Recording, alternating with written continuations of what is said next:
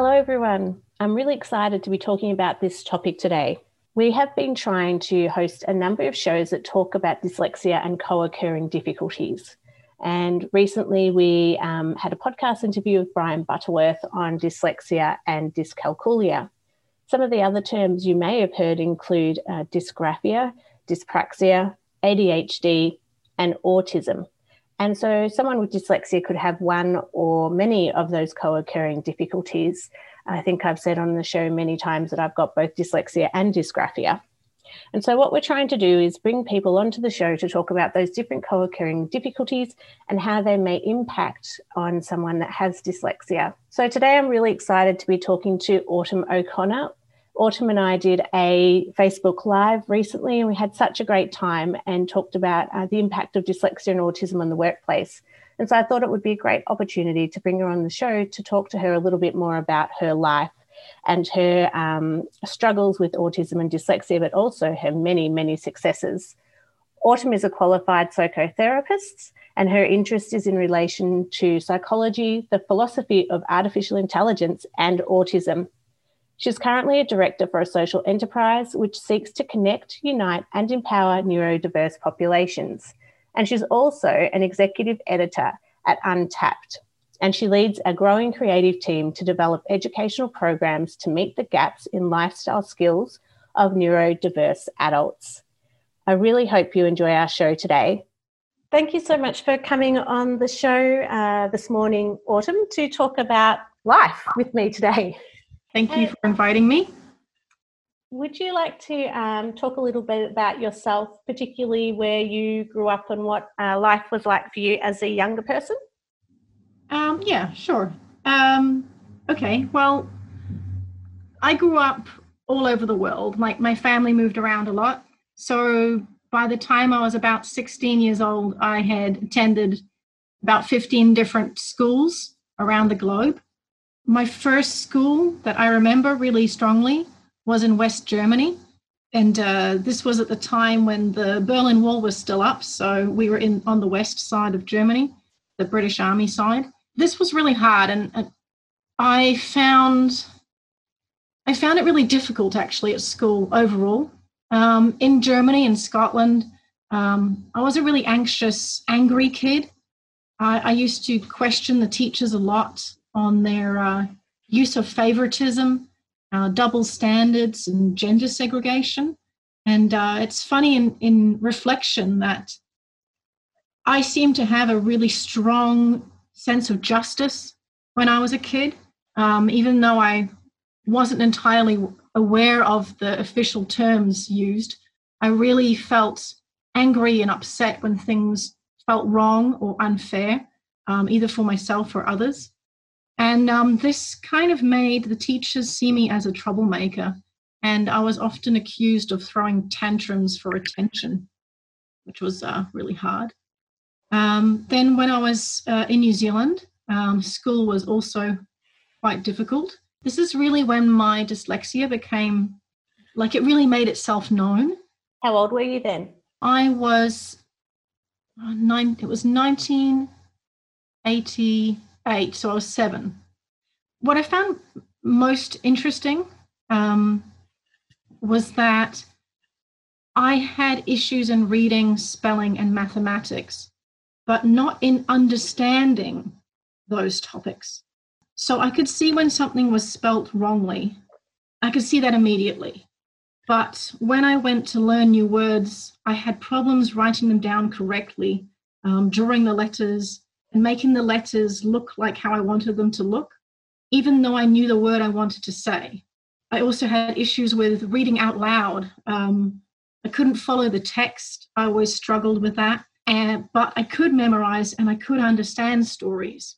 And similarly with maths, I really loved the problem solving. I really enjoyed that idea of adding things together, but I struggled to draw the numbers and I'd often swap numbers or swap the sums, like the division and the times or the plus and the minus. I'd swap those, and that made it really, really difficult. Uh, but what was most noticeable in New Zealand was that my sister um, was and is a savant. And she had this incredible mind. You know, she had a gifted IQ. At that time, she was eight years old and she was doing advanced mathematics and advanced reading. And in comparison to her, I felt like I was really dumb. This was all magnified, even more so, because my mother decided to put me into gifted children's classes along with my sister. This is when I just saw other students and my sister just excel incredibly. And I continually was confused and I failed and I suffered without any help.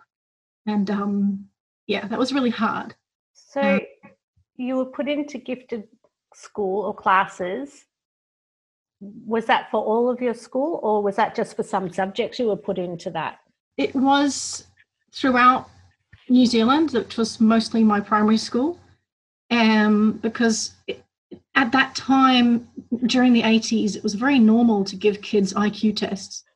And I scored quite highly in certain aspects of the IQ tests, um, particularly um, spatial awareness and uh, memory. And I often had this strange ability to just know the answers of hard math problems, but I couldn't explain how I got there. You know, so if it was a multiple choice thing, I could just, I just knew the right answer. And so my IQ was rated very high. And I was put into those classes throughout primary school. They were they were segregate, segregated. They would take us out of normal classes, whether it was storytelling or reading or mathematics, and bring us to the library. And this was a special class for the gifted children. And I just found that really hard. It was really hard. Very, yeah, it sounds it. And it's very opposite to what a lot of um, people with dyslexia have, where they're taken out of class to be put with the students that are struggling. Yeah, I kind of wish that I had been put with students that were struggling because I would have been able to get more support to understand things. Whereas in the gifted class, you know, we I remember learning code breaking, or rather being taught code breaking and Morse code and the history of code breaking, and then we had to create codes and stuff like that. And we were given books from high school, and we had to analyze the books, you know. And I just pick the nice cover and and then describe the book based on the cover. I had no idea, I hadn't read it. And even then, I still stayed in the class. They didn't put me back in normal class. I just stayed there. Gosh, Autumn, you're so stupid. And it was like, oh. How frustrating for you and disheartening. Yeah, it was hard. Um, and what was it like going to 15 different schools? I went to three in secondary school and I found that really challenging, but 15 different schools throughout your schooling must have been very hard. Yeah, um, I really struggled to make friends because whenever I would actually find someone I liked, we'd move. And um, I also, because I've studied throughout school in a lot of different schools where English was not the first language, um, so I had to study in the other language. Um, like when I was at Denmark in the Netherlands, I studied in Danish and Dutch. It really messed up my schooling and my understanding of subjects. Um, for example, in the Netherlands, I was fantastic at chemistry. I loved it, but I was taught in Dutch. And you might think, ah, oh, chemistry, that's just numbers and letters, and but it's not. All of the, the words that help you understand the chemicals and how they work and the processes of, of how things work, learning that in Dutch, and then having to come to Australia, which was at the end of my high school years, and having to understand it in English, I couldn't bridge the two. So my my talent and love of chemistry in the Netherlands completely fell flat when I came to Australia because I I couldn't understand it in English, which is ironic because I am an English speaker. It just sounds like a nightmare trying to learn another language because how long were you speaking Dutch for? Because for some dis- people with dyslexia, picking up a second language is really, really hard. Um, yeah, it, it was really hard. Again, my sister was just, she just had a talent for languages as well. Languages, mathematics, and music, which I believe are actually all related in the brain.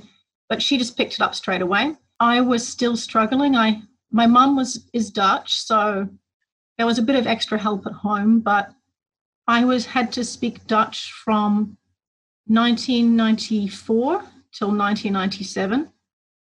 And then whenever we'd have family events since then, they would speak Dutch to me, not English. So, how was your writing in Dutch? Did you find that the same terrible. issues in English happened in Dutch for your dyslexia? It was, yeah, it was terrible, terrible. I I could understand Dutch, but I couldn't speak it very well, and I couldn't write it very well.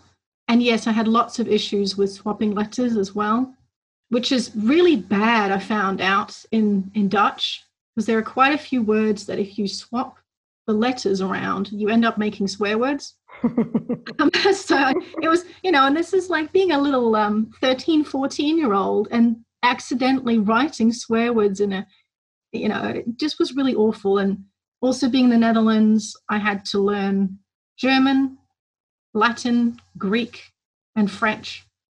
Wow. And just uh, languages. No, languages are so bad. I, it was so awful, and um, it was not my forte at all. I've tried to learn Italian, but I really struggled. I can speak a little bit of it, but to be able to write it, really, uh, it's uh, it makes me sad that I can't. But um, too many other things to do, and it just yeah. But I do like going to Italy and trying to speak a little bit of Italian when I go over there because my grandfather was, was Italian. Yeah, but it's not easy, that's for sure. No, and it, it, I, I wish that I had that ability and I was, I guess I was very envious of my sister because a lot of the things that I really wish I could have done, she just could do. But at the same time, she used to say to me, You're so creative, Autumn, you can just draw these amazing things, and, and I can't draw. So I can't draw either. It's um my sister sounds a bit like your sister, um, but we definitely don't have the very very high IQs that your family have. But she was always much better at other things like sport and art and um, music compared to myself, and it is very frustrating. I don't mm. know if your sister's older than you. My sister's younger yeah. than me. so My it's even worse. mm, she's just one year older, which sort of made it really noticeable that, you know, when I was seven, she was eight. When I was seven, I couldn't tie my shoelaces. I couldn't read a clock. I couldn't do simple math. I couldn't spell and I couldn't read. And she is, she was doing high school math, high school physics, high school chemistry, you know, reading books that, you know, that you would be reading in year 12.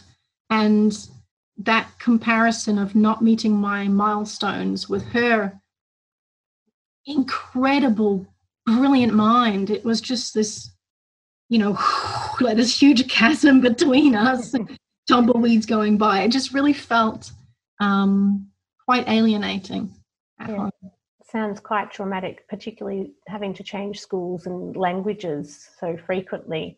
And it's a story I often hear between siblings um, that vast difference uh, around academic ability and um, you know how they manage that between siblings as well. And that frustration that you're not you know as good as your sibling. And then I, then you have to think then you're not as good as everyone in your class or your friends. And so it can really impact on your self-esteem and your confidence. Yeah it, it really did. Um you know but the, the funny thing is you kind of really noticed that as an adult looking back. At the time, I just thought everybody was depressed and everybody was anxious and everybody was nervous. So I thought it was normal the way I was feeling. So I didn't flag it as this is a problem. I should tell someone. I just. Yeah, it's interesting you say that because I just thought it was normal that letters moved on a page.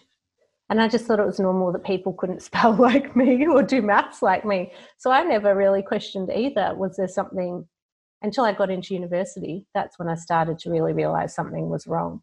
But at school, I, I guess because no one ever really, none of my friends picked on me or made a comment that I never really thought I was different or that something was wrong. Mm. How old were you when you were diagnosed with dyslexia? Um, well, this is where it kind of gets different. I was diagnosed with dyslexia and dyscalculia when I was about seven. Because my parents were going through a divorce at the time, um, I remember attending a lot of psychologists and assessment places. So I can't quite physically remember meeting the person that diagnosed me, but mum did tell me that I had been diagnosed, that she wasn't telling anyone, and she didn't want anyone to know I was stupid because of my dyslexia. And you know, that really that really hurt. Did you have an understanding of what it was meant to have that label at that age? Um, I had no idea what it meant, but I did know that my mum thought it made me stupid. I felt stupid because she would always tell me that I'm stupid. You know, that I couldn't do those things that apparently I should have been able to do, like read a clock and, you know, be able to spell things and things like like next. I remember next because I had a little spelling book and I'd walk around the house with this um, when I was trying to write stories because I really wanted to write stories as a kid and I'd walk around the house and have this little book and then I'd get stuck on a word and go and find an adult and say, "Is this how it's spelt?" You know. And at one point, I was looking at the word next. It's this really strong memory, and I had spelt it correctly, but it looked really weird. Like it just looked like a weird word, like an X and a T next to each other, you know. Mm-hmm. So I, I went and asked if that was a normal word, and I was told that I was being stupid.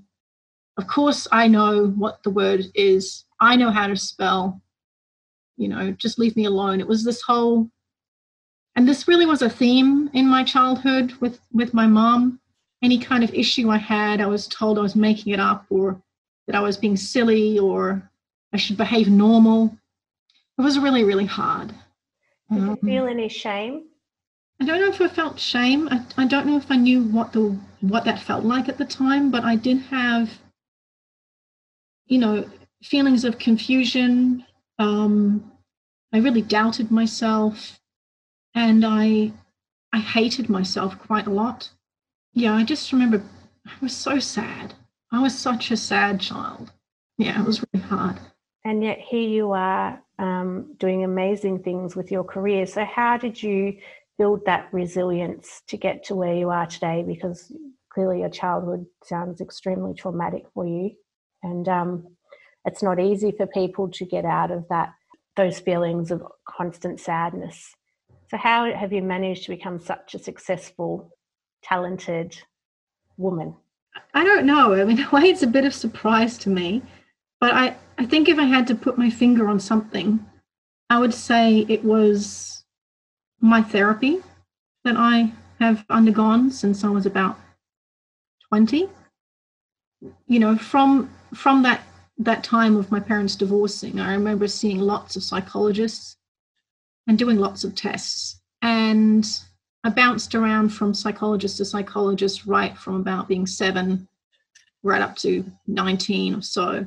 And I never really gelled with them. I always felt really labeled, stigmatized. I felt really kind of like I was being examined, um, like they weren't listening to me. It just felt really horrible and yucky. I always felt yucky. And then I met, or rather, I was recommended uh, my current therapist when I was studying natural medicine, which I dropped out of, but I was studying that degree. And one of the teachers said, I really think you should see a counselor. She's really nice and friendly. You should just see her. And um, I started seeing my current therapist who's a psychologist, but they got me in there because they told me it was a counselor. and she, in the she word just, language. Yeah, it's amazing how it works, you know. and she, you know, she sat down. I remember the very first session. She said, "Why do you think you're here?" And my answer was, "Everybody thinks I'm crazy." And she said, "Do you think you're crazy?" And I said, "No." and that really just started this beautiful relationship therapeutic relationship and she unpacked all of the stuff all the trauma all the pain and she just sat there and listened and talked with me and helped me understand um, put things into perspective and made me feel like I was worthwhile and that I was talented and that I wasn't stupid and I had good to give to the world. And she sort of brought me back into that idea that I have, that I am someone. So I'm I'm really thankful to her. I still see her now for um, every now and then, and it's good. It really really helped. Thank you so much for sharing that. It's such an important element. I think talking about not just the challenges we face, but the importance of accessing a counsellor or a psychologist. I often speak um, quite openly about my um, mental health challenges, particularly after I was diagnosed with dyslexia and dysgraphia. We just feel it's so important to be able to share these stories so people can feel one, that they're not alone, and also that there is value sometimes in accessing help outside of your family and friends. Yeah. And just having that sounding board and that person to reassure you that, you know, this is, you are okay and that you have something to offer the world. And just because you've got this one challenge um, doesn't mean you can't be the best person you want to be. So thank you for sharing that. Think it's a really important message for people to hear. And that's okay. So you've got um, you were diagnosed with dyslexia and dyscalculia. I always get that word. I struggle to say that word. When you were seven, and then as an adult, you were diagnosed with autism. Um, yeah, that, that diagnosis came really late um, when I was 36, actually. Um, and that therapist I told you about earlier, she was the one who had said to me after we'd been working together for a very long time, she was like, I, I think you might be autistic. I we've worked on all your trauma and there's still some issues, and I just think maybe it's autism. Um, go and have a look. I can give you a recommendation for you know the diagnosis assessment but go go have a look and see what you think and i um explored it and thought oh god this sounds like me. That's that's really weird. And then i got my assessment which i paid for myself. And at the time i was on Newstart. It was really mm, expensive I can, yeah, they um, are extremely expensive because you have to have three professionals to do that assessment.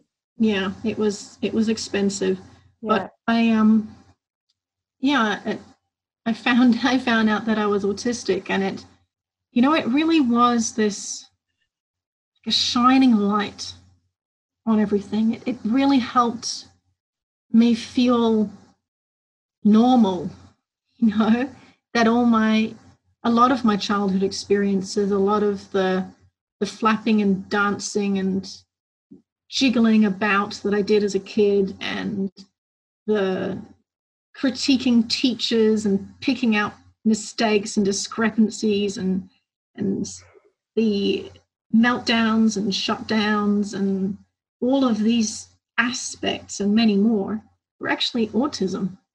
And it was like wow you know like it really it, it really just answered so much for me. And um, that was really the turning point i think because after i got that diagnosis my therapist was like, all right, Autumn, how about you try and find jobs with companies that see your autism, respect it, and reward you for having that unique way of looking at the world.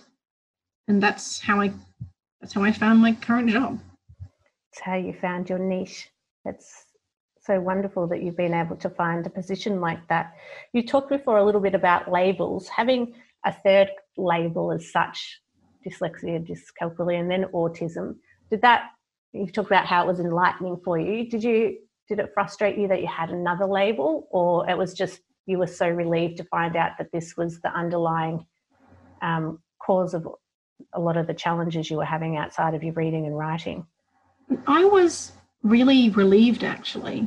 The thing that made it hard was my mother's reaction, which if you get a gist of it, it wasn't great. Um, she likened me to a retard. She talked about Rain Man. She didn't want people to see me as even more stupid. There were all these sort of negative self talk things coming through.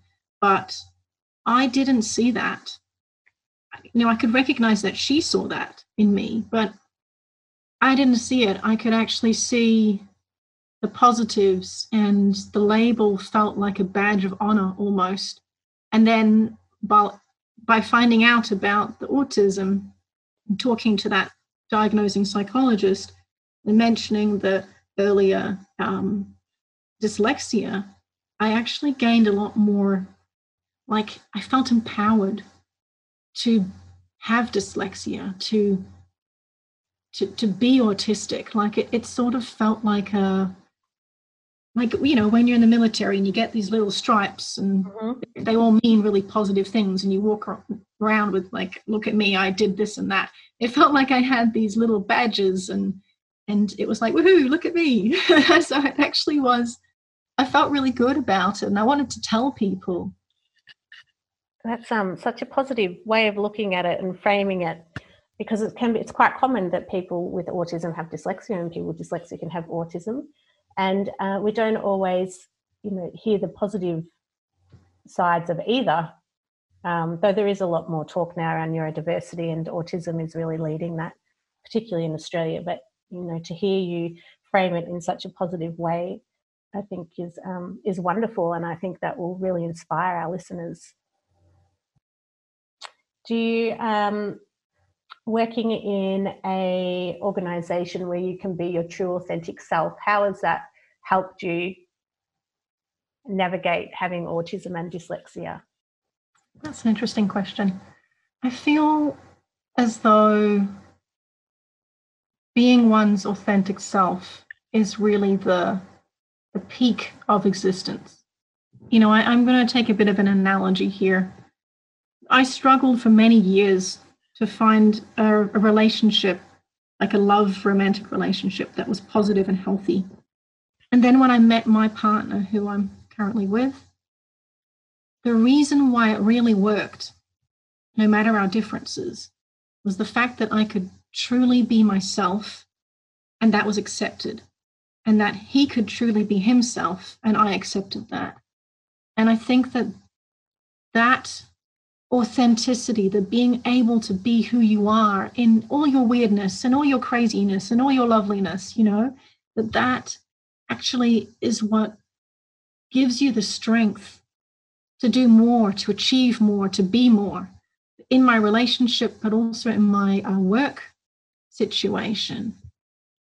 The fact that I am recognized as autistic, as dyslexic, as a you know, a person who suffers quite bad anxiety and depression, but that it's not seen as a negative, dark strike on me. It's not like I'm punished for it.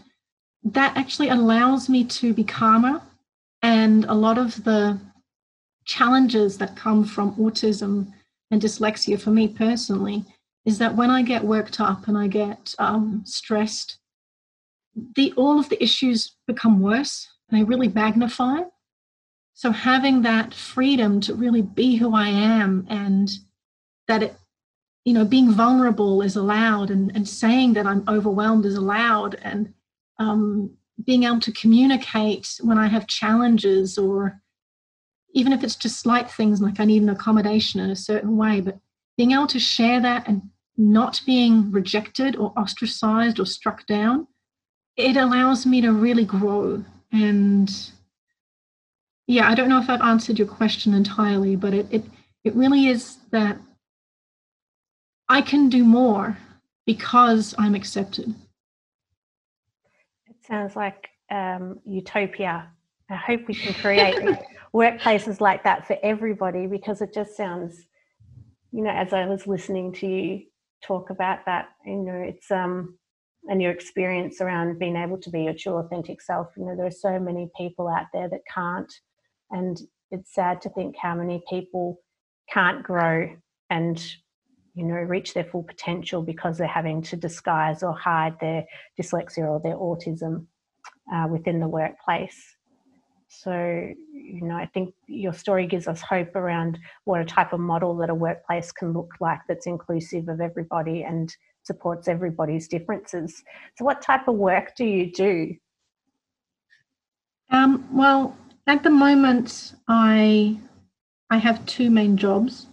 Um, so I run a social enterprise which empowers neurodiverse people.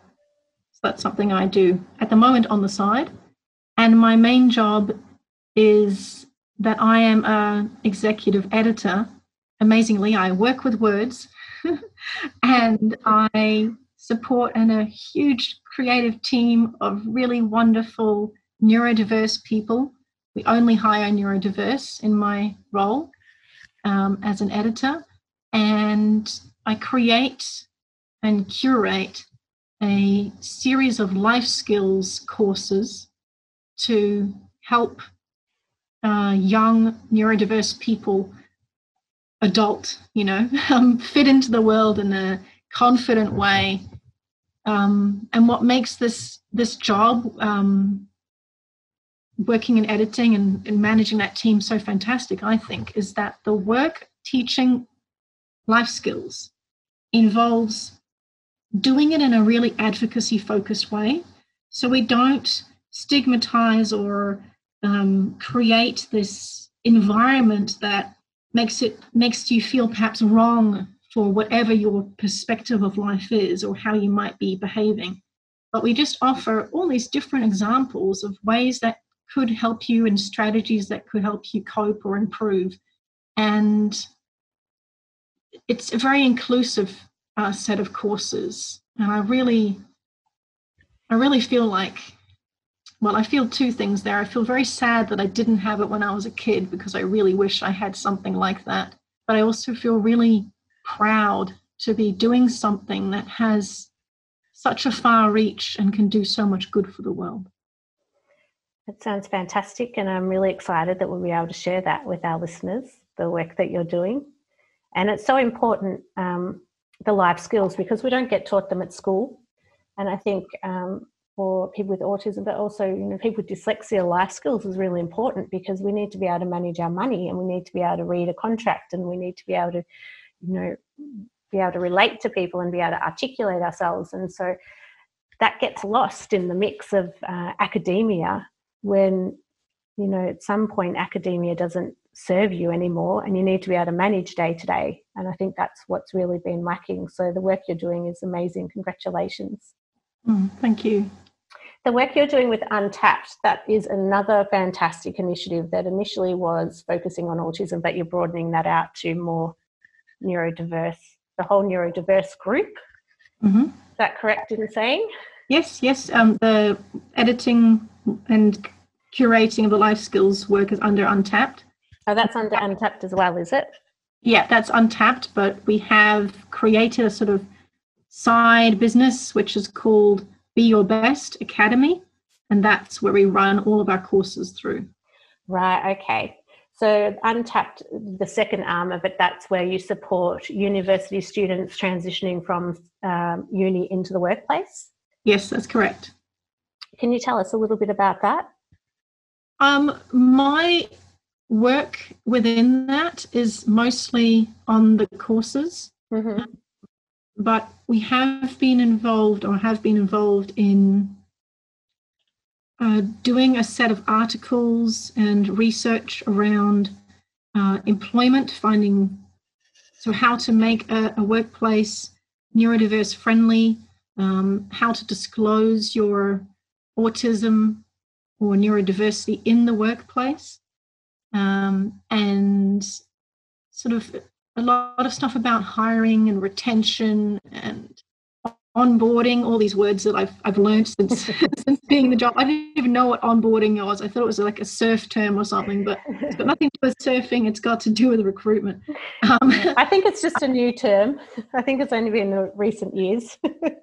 yeah, it's like um, I'm learning a lot more about uh, corporate office sort of stuff since being with Untapped.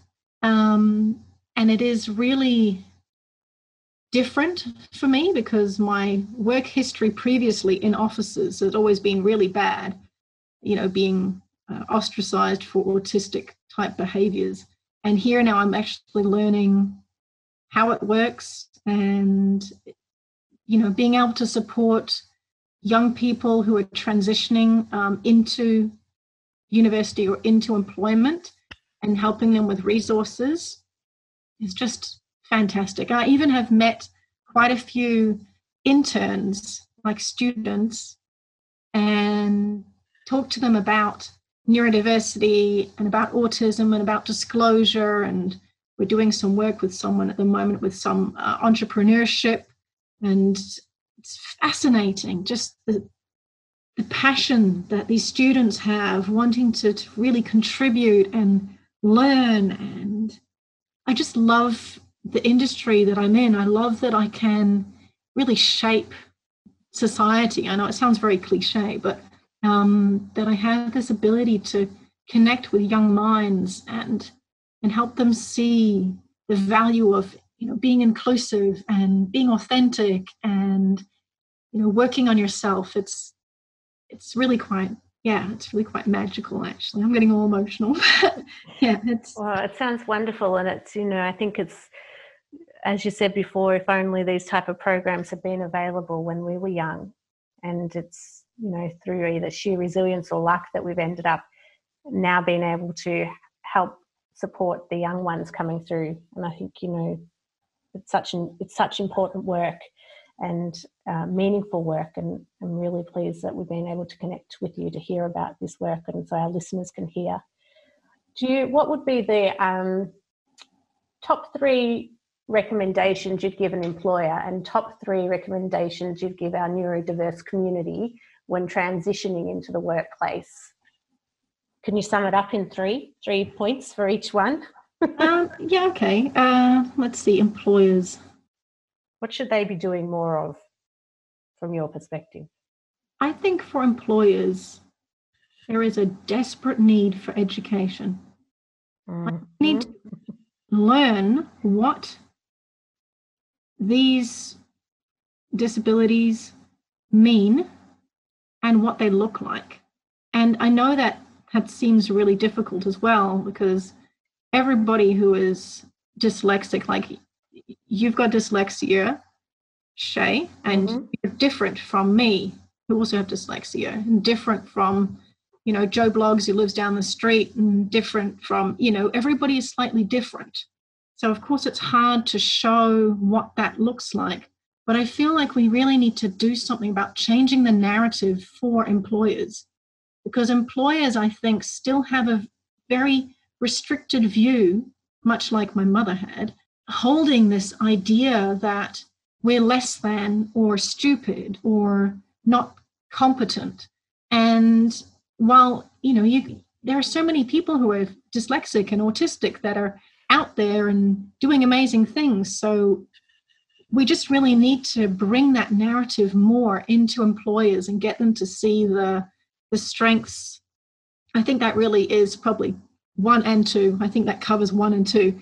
And then the third point for employers i think that they need extra help bringing someone into the workplace this this transitioning someone into the workplace so when you can understand someone's stuff, yeah, it doesn't necessarily mean that you're then completely able to help them. There needs to be more awareness around that and programs like an Untapped has some programs where they talk companies through how to bring an employee on board and how to create a program that really supports them, uh, that really supports the the new employee, the autistic or dyslexic or otherwise neurodiverse person. And those programs, I would love it if they were just standard recruitment policy. Mm. You know, at the moment, they are, there's a lot of new programs popping out, like an autism pod, the DXC um, pods. Um, there are Specialisterne pods. Xceptional, I think, also has some autism recruitment things. So there are some places that are specifically looking. There's even a disability angle you can get in through the Australian government that allows you to say that you have a disability and get a special type of recruitment. But I would love it if it wasn't this segregation in order to be accepted. So this is, of course, where we're eventually trying to get to, so that it, being diverse in whatever your neurotype is that that is just okay and accepted and seen as valuable.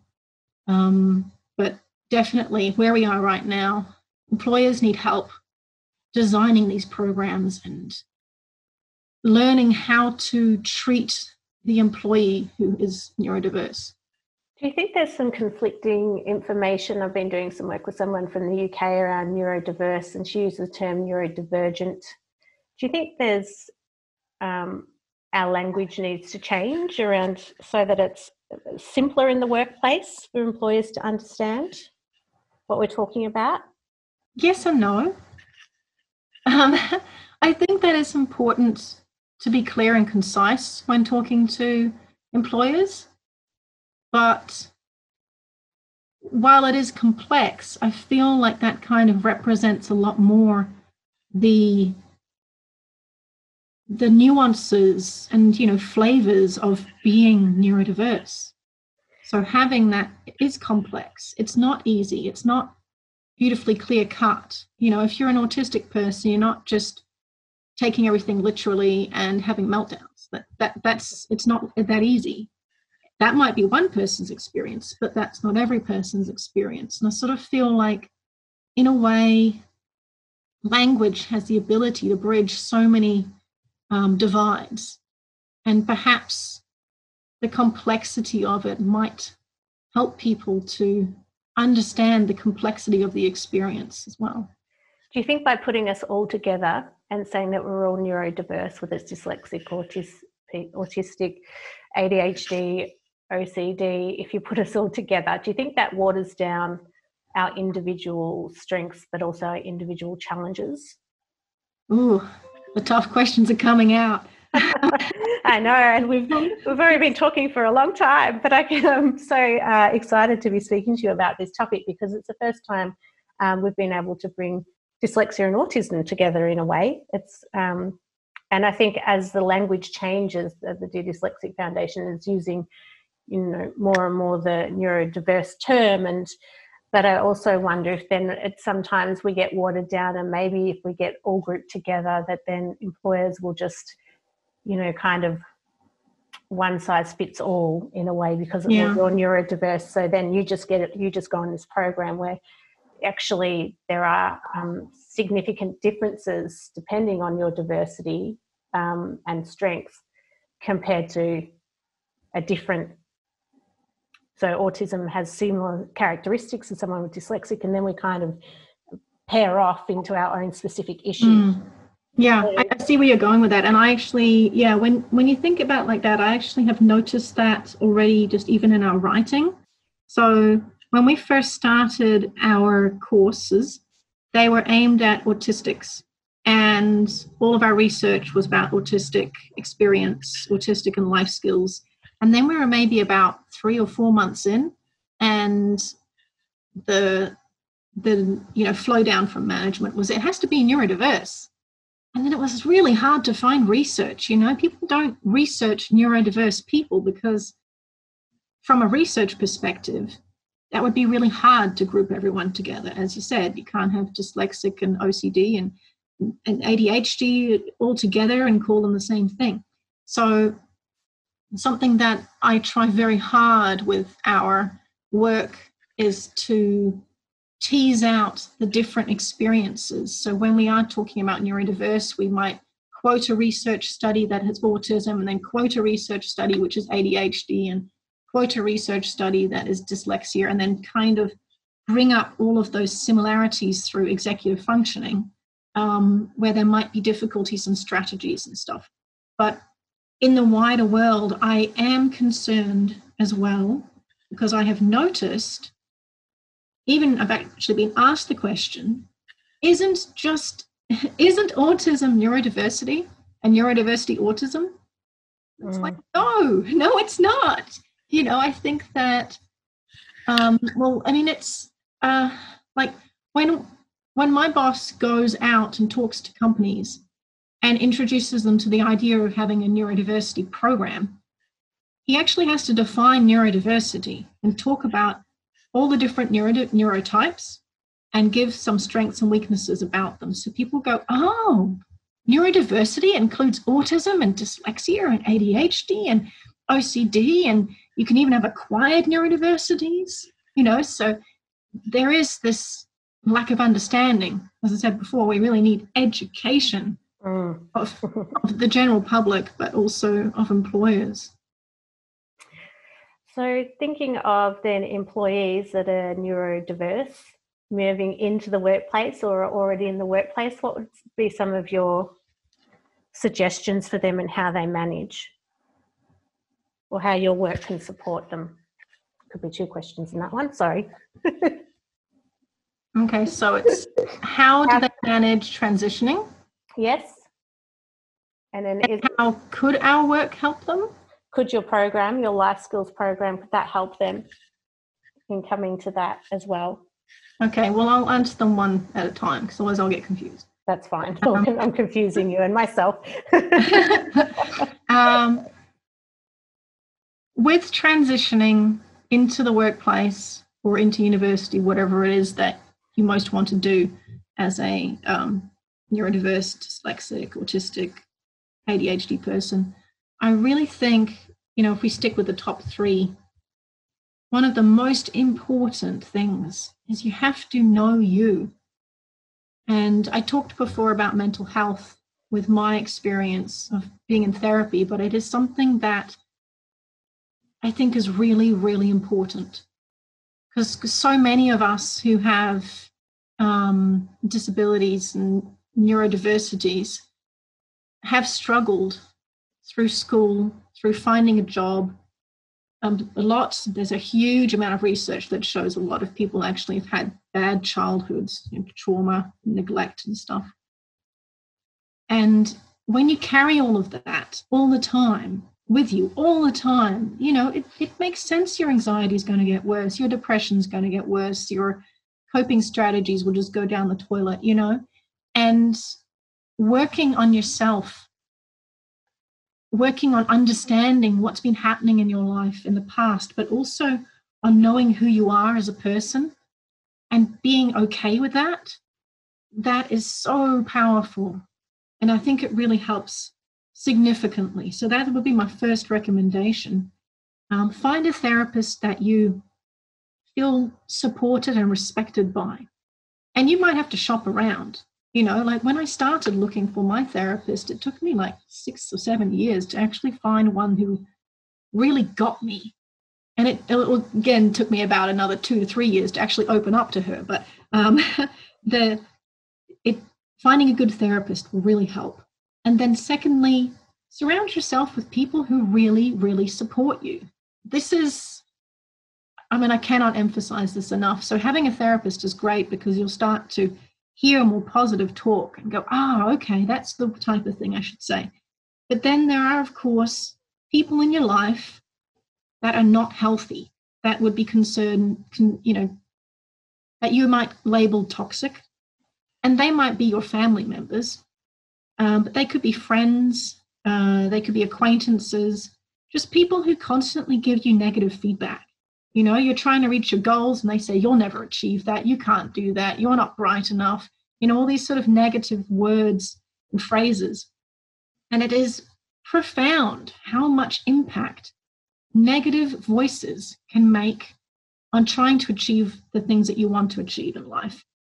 Um, and just getting rid of those voices, if that means moving away from your family, they're the bad, you know, the bad influence in your life, or unfriending that person who's really negative to you all the time or you know just changing that atmosphere and environments that you don't hear those negative voices anymore. That will dramatically improve the transition into that new new life that you want to make. And it is it's something that i wish i had done sooner in my life um, with my mum and uh, she's passed away now so I, I certainly feel a lot more release from all that negativity. But um, having that that freedom from that negative voice it just is uh, it, you can do so much when someone believes in you. And i i reflect on there are quite a few people in the autistic realm that are um, advocates and quite well known and when you hear their stories, you realize, wow, you had an amazing mother who supported you, or you had a, brilliant, you know, brother and sister who were always there for you. and and it, it makes sense that they were able to achieve these amazing things because they had this positive voice constantly giving them the goodness and and spurring them on. So uh, number one great therapist. That would be awesome. Number two get rid of toxic people. You know live the life that you want. The third thing i would say is uh, and this is sort of a bit of a double barrel thing is get a diagnosis yeah? Mm. you might find that the reason you're struggling, and this is more out to the people who obviously haven't got a diagnosis yet, you might either suspect that you might have a diagnosis um, or just really be struggling to hold down a career or make friends or uh, you know succeed at school getting a diagnosis can really be very very empowering and can help you realize that there's nothing wrong with you. You're just different. And um, this is something that, it, it, yes, it's hard to get, it's expensive to get, it's frustrating. You have to go through lots of tests. You need to talk to people about your pretty horrible problems. But having a diagnosis can just help so much. And for those of you who already have diagnoses, I would recommend finding the jobs that actually advertise that they are neurodiverse friendly or autism friendly. Um, this may be because they are a company like Untapped that actually is out there saying, hey, we, we're here for you. But it could also be other companies that just have, you know, like Google has an autism program.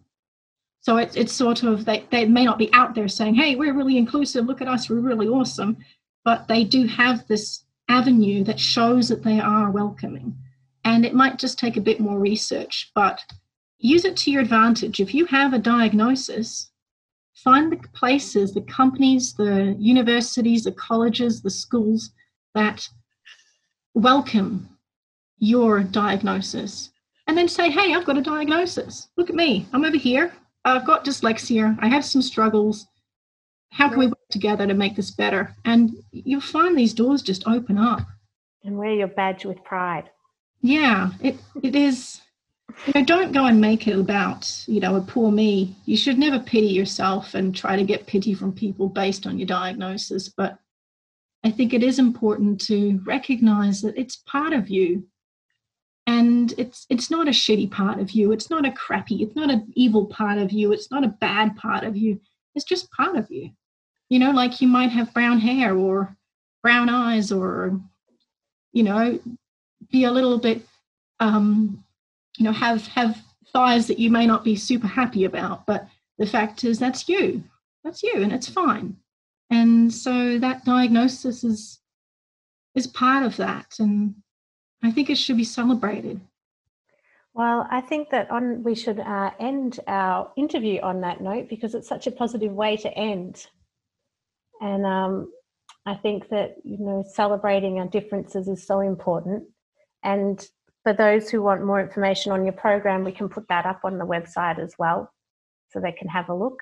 But I think you know how you've summarized everything is so beautiful, and I really um appreciate you coming on the show. Is there anything else you'd like to add before we wrap up? I, I think that the final thing that I'd really like to say is, um, you know, keep the faith. You know, if you're really struggling right now, um, the listeners who are really struggling, who are really depressed or anxious at school or work, you know, it, it won't always be like that. It won't the world won't always seem to hate you that eventually the light will shine on you. And having this commitment and determination to keep moving forward and and reaching up and going for your goals that you'll get there you know i i have suffered so much in my life and it took me pretty much until i was 37 to just get out and change things but um, in the past two years i have I feel like I'm living a new life. And I think that you can too. And I, I don't want to sound really like happy clappy or anything, but you know, you can. You just have to keep the faith. You have to believe that there is a way and and and just keep moving forward because I I think you can be your best. I think you can make it. And um, I think you know you're right. The best is yet to come, and for you to have gone through all those struggles and challenges throughout your life, and to come out um, at you where you're at now with both your work, but feeling so rewarded with what you do and you know being able to live your authentic self is something that we all strive to do. And i think you're just your story really is an example of how we're able to do that. So thank you so much for sharing it today. It's just been such a joy and a pleasure to speak to you and to learn more about your story. And i think it's going to be really valuable for our listeners to hear your journey but also where they can get extra support through your program and also if they're transitioning from uni into work or from school into uni that they've got that support through Untapped as well. So thank you so much for coming on the show. I hope you have a wonderful afternoon and you stay well during lockdown. Hopefully, we'll be able to meet in person at some point once we're out of this pandemic. Yes, I think that would be lovely. Thank you so much for having me. It, it's been really nice. Thank you so much for listening to our show today. I hope you enjoyed it as much as I did speaking with Autumn and learning more about dyslexia and autism. To find out more about Autumn and all the wonderful work that she does, head to deardyslexic.com. If you haven't done so already, make sure you've signed up to our mailing list so you can keep up to date with everything we're doing at the Foundation. Sign up at deardyslexic.com. And don't forget, if there is anything at all you've heard today that was distressing, you can contact the Dear Dyslexic Foundation's helpline on 1800 589 667 or Beyond Blue on 1300 22 4636. And there's also Lifeline that you can contact on 13 11 14. Thanks for listening and bye for now.